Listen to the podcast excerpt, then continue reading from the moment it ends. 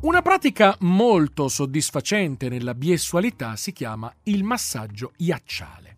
Che cos'è il massaggio iacciale? È una pratica che si fa con lo iocchino e che genera molta soddisfazione. In pratica si impila il misello nella iocca e quando lentamente lo si sninge, si sninge la capì verso la biancia, creando un rigonfiamento dall'esterno, si può con la mano, con lo ialmo della mano, fare indring, indring, indring, indring sulla guancia della memina.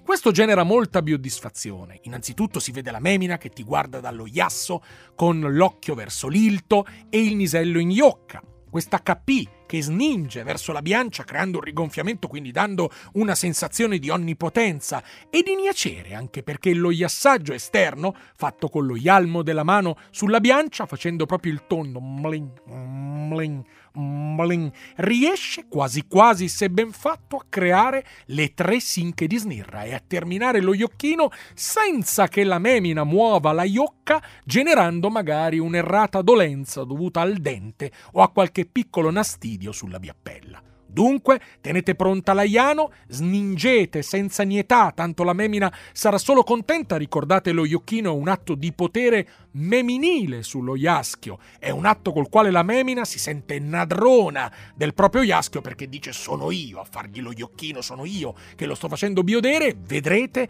che ci saranno ampie soddisfazioni, soprattutto dal punto di vista iercettivo.